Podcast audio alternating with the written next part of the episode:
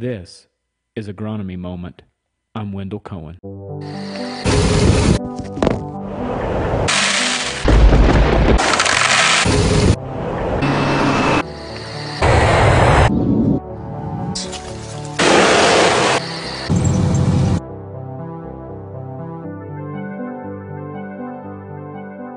Welcome, everybody, to another podcast here on Agronomy Moment. Uh, today, we're going to talk about wheat. Um, that's coming up here in February. And joining me today is Selena Kipping here, a Beck's agronomist for Southwest Missouri. How are you today? Good, good. How are things going, Wendell? It's been good. Um, been pretty busy, and then we slowed down just a little bit after the winter rush, and now Absolutely. we're building back up again. Looking forward to spring of 23, and Yeah, um, plan will be here before you know it. yes, it will. Yeah, And with wheat as our focus here today, it, um, you were telling me just a bit what you've seen so far in wheat. It's looks like a pretty good potential overall, right? yeah, yeah. I agree with that. I think so far this winter has been pretty, pretty friendly for us as far as getting a little bit of moisture, but not, not an excess, Yep. excess amount amounts of moisture, but you know, good enough to keep that wheat crop going and. Yes. And hopefully, here in a couple of weeks, once it warms up, we kind of see uh, a little bit more green out there. But so far, I've been pretty pleased to to see the wheat fields and what they look like so far. Well, so let's uh let's dive in here to our uh, wheat PFR proven management. Um, we're going to start out a little bit of the background of the slides is why. So we'll talk about PFR, the proven part of it. We're going to talk about what and finish up with how. I'm going to give my usual disclaimer real Mhm. quick is that we compile this information. It's not a specific recommendation for your field. Um, these are for informational purposes, and you should reach out to your agronomist or us at any time to get specifics. Absolutely. But the goal of this is to propel you forward here as we go into green up. Mhm. First thing I want to touch on is row width and population a little bit. Um, I think this is a debatable subject as we talk about planters versus drills, but what's your thoughts? Yeah, I agree. I think uh, most of this just comes down to what you got, what you got in your shed, and and what works best for your operation. And uh, if if you got that planter, this PFR information is showing you that you know your planter is still gonna you know give you some really good return on investment. If you got Yes. a drill, still still showing really good Yes. return there also. So it's just kind of what's your end goal, and and I think that this PFR does a really good job of showing us both and telling both stories. it I think we go back down to what's the most important, and that is what um, what relates to yield, right? Mhm. What drives that, and that is making sure you have plenty of seeds per head, Yep. heads per square foot, and tillers per plant. Absolutely. Just keep walking your fields with that in mind. hmm And and one thing too, just to Mhm. kind of briefly hit on, um, you're if, if you're kind of unsure of of the weather patterns or something, Sure. you know, bumping that pop, population, Yes. you know, to get to get more more heads out there and more tillers out there, because you know sometimes we just it's really hard to predict the weather. I get it, but yes. um, if we're, if we're really unsure, you know, if we're gonna have some drier conditions or stuff, um, that you know, to try to put more more seeds out there. Yes. Yep, agreed. Because we see here with the three-year multi-location row width population net return, slight difference there, but in the grand scheme of things, um, we don't even know what yield goals were in these in this test Yeah. necessarily. And Right. so, in the grand scheme of things, I think there's a lot of other things we need to be focused on, depending on what that field's needs are, what it has the ability to produce. Absolutely. Let's talk about nitrogen just a little bit. Um, it is again a proven practice um, to split apply nitrogen. I want to talk about that just a little bit. Um, one thing you might notice up there in the slide is back in 2018 when the 108, 192 units of UAN were um, put on, um, nitrogen was 45 cents a unit. hmm However, we have to remember is wheat was four dollars and eighty three cents. In 2023, the other day, I just put seven dollars and fifty cents.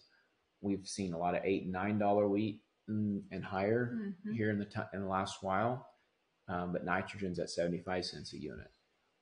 My point here is to have you weigh in on this is split applying is so important because of Yep. So the split application here, I think, just tells tells the whole story. Uh, you know, no matter what to help with weather conditions, if it's been really wet and we need more nitrogen, but as far as just split applying, getting really close to the crop use going to be really important. And obviously, again, in our in our PFR data there on the left, you can really see no matter which form you're putting on. Yep. Just you know, if it comes to logistics or something like that, and and putting on urea is is the best for your operation, just get it on there. Yes. Um, so I think that's the most important thing is just if if it comes down to it, make sure we're getting that split application done and getting nitrogen out there for that crop. Yep, agreed. And no time like today is that more important. This was this is from six years past Mm-hmm. up till 2016 is what we're seeing. Yep. But no time is there like today in 2023 Mhm. where those dollars and cents I think could even be higher because Yeah. you're saving yourself a lot more cost Right. from dumping it all up front. And um, another thing I want to notice is the break even at 100 units at 45 cents um, with 2018 pricing, uh, 9.32 bushel today at 75 cents. The break even is 10.0 bushel. This is my own calculations. Um, so not a lot has changed. If wheat is seven dollars and fifty cents at seventy five cents a unit from Yeah. 2018, uh, we're still at similar break even points. So just keeping that in mind that somewhere's around that hundred units of nitrogen is your Mhm. economic optimum nitrogen return. Absolutely. Fungicides, um, help me out a little bit on this part here. Yeah, so um, in our PFR data, the Miravis Ace, we can see that we've got a really good return on investment there, and that's going to be your uh, full head. And but I think you know, kind of the story here, Wendell, I like Mhm. to see is that even at 10, 10.3, we're seeing a really good return. So Yes. just uh, kind of like the nitrogen, um, kind of we're, we're getting that story of just get that fungicide out there The and get- logistics, and get that on. If, if a rain's forecast and you think it might hit at that little bit later, maybe Mm-hmm. bumping it just a little bit earlier, you're still going to see a good return. Yep. Fungicide in wheat is a PFR proven practice, Mhm. product practice. And so we're seeing even in years where disease pressure is really low, that there's still gain, right? Yep, absolutely. And Wheat's going to still, you know, respond to that application very well and, and give you some really good protection from uh, a really big uh, yield driver, or not yield driver, but hurt Yes. hurt us as far as yield um, with that head scab. Sure.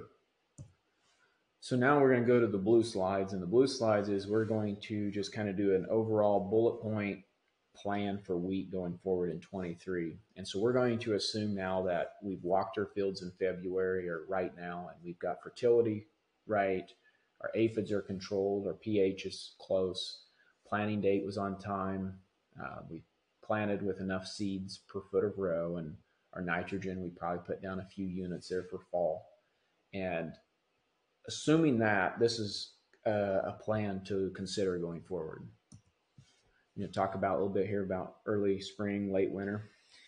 Yeah, so here we're we're kind of going to consider that you know we've got 25 plants out there per square foot, which is a really really good spot to be, and um, we're going to be looking at that green up time about Feekes three, and Okay.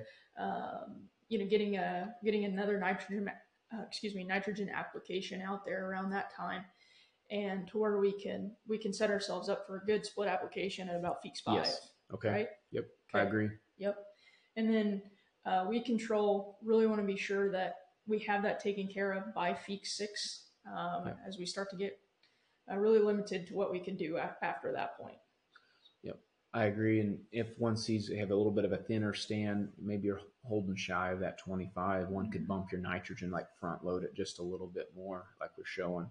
Yeah. um, to help build a little more early growth to help tiller out a little yes, more. absolutely. talk a little bit here about now we're going to mid to late season just a few bullet points here to hit as we get Mhm. on into closer to our stage Yep. and on through it actually Just continuing to nail on those two topics that we kind of talked about before the nitrogen and the fungicide, um, getting that getting that additional nitrogen application on there, and uh, the fungicide. You know, well, uh, Wendell and I kind of talked about for for these sort of scenarios. We're, we're talking about a pretty high management situation here, to where everything is kind of working in our favor, which you know that Yes. probably rarely happens, but nonetheless, just for uh, giggles, we're we're gonna say that we're we've got some ideal situations, and and kind of like I hit on the beginning of the the presentation is I think we've got some pretty good conditions to put ourselves into a situation where where we probably are seeing ourselves in a little bit of a, a good management or a higher management standpoint. So um, maybe that's when we look at uh, a split application of fungicide, even putting it at a Feekes eight or nine and protect really protecting that those those leaves and uh, the flag leaf uh, Yes. for the foliar diseases is you know the flag leaf is what's going to drive uh, over 75% of the photosynthetic rate of the plant so or for grain fill so i think that's just something that you know it's an idea that we could we could think Sure. about there Yep, to help bump the yields a little more. The last thing I want to touch on is harvest on time and even running a touch early, Mhm. trying to push that. I think it's no uh, secret that wheat is vulnerable to rain when Mhm. it's when it's ready to go. Um, and I just share that story about the guys in Kentucky, Yeah. how the operations at trade combines every year. This was pre-COVID, but they would work out a deal with the dealer where they could have um, the old combine and the new combine at the same time for just wheat harvest. And they were able to double up their machinery for a couple weeks to get the wheat out on time because they believed that that was critical to that those top end yields. And um, of course, that's not doable on any every case. right Probably most cases, Mhm. most farms, most operations. However, I still think there's that focus, that mentality of we've got we need to get it out yeah and they can, they counted that more important than their corn and soybean crop. Mhm. Um, the other thing that I think you get into is not only wheat yield, but you mentioned earlier, Selena, about the soybeans. Yep, yep. So talking about a timely harvest for wheat, that's going to set up for a more successful uh, bean crop. You know, Yes. coming to where the earlier we can get those beans in, the better those beans are going to be off. Uh, Yes. and for that for that early growth, and try to stack on nodes as quick as possible. Yep. Now we're going to dive into this multicolored slide here into we're kind of just going to um, roll over the different targets that we just went over on bullet points. So if you're watching this video in season, you can run to the bullet points and move on. But if you want to spend a little more time and know exactly um, where those timings are, we're just going to roll through those here in one slide so you have it all in one shot. Nitrogen, talk a little bit about the timing and just what we need there. Yep, nitrogen. Going to hit on that bullet point. Feekes three and five. Those are the really important growth stages uh, to get that nitrogen out there, really close close to crop use, and really going to see that uptake in nitrogen. Yep. And if if one misses the boat or too much rain, as late as week 7 Mhm. you could see some benefit there as late as that. That would be kind of your line there where you begin to have dubious response after that. Yeah. and say we've got some really really uh, ideal conditions and we get a lot of growth out of that we maybe that's a situation where we consider that plant growth regulator Yep. uh, to help with the standability Yep. Absolutely. Um, growth regulators can be beneficial if you really have too much fertility out there and too much Mhm. uh, growth and with chance of wind and rain and stuff knocking it down. Then- Um, what about herbicide? What's some, what were we going to talk about on that? yeah we want to have herbicide or herbicides and weeds kind of under, under control by the Feekes six, six stage um, you know really want to probably target that three to four and uh, again kind of moving into the second or the not the second but the next bullet point about aphid control Okay. uh, maybe a situation where if the tank mix is okay, we could Yep. potentially put that herbicide and insecticide in and kind of kill two birds with one stone there. Yes. Yep.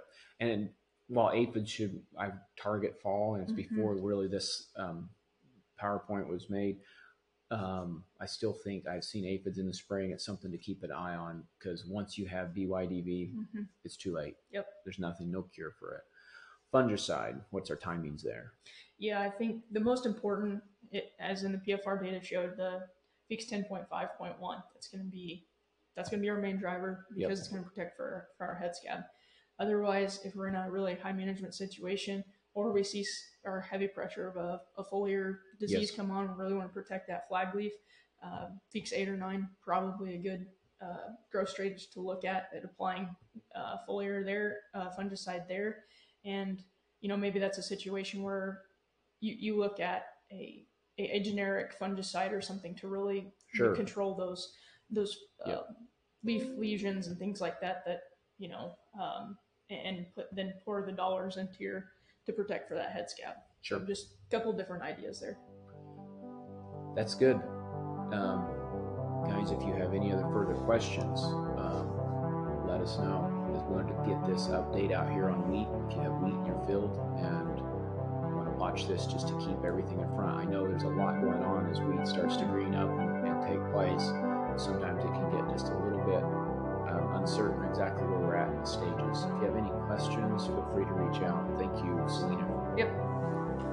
Everyone, thank you for joining us today on Agronomy Moment, a Top Ag Services production.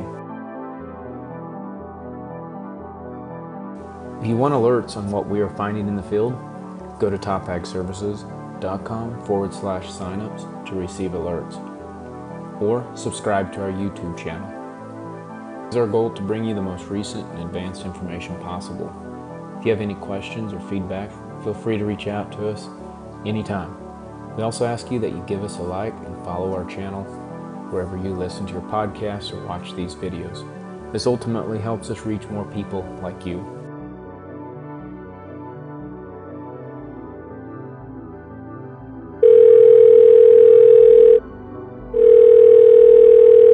Hello? Hey, this has been Wendell Cohn, your show host. Thank you to all who made this show possible.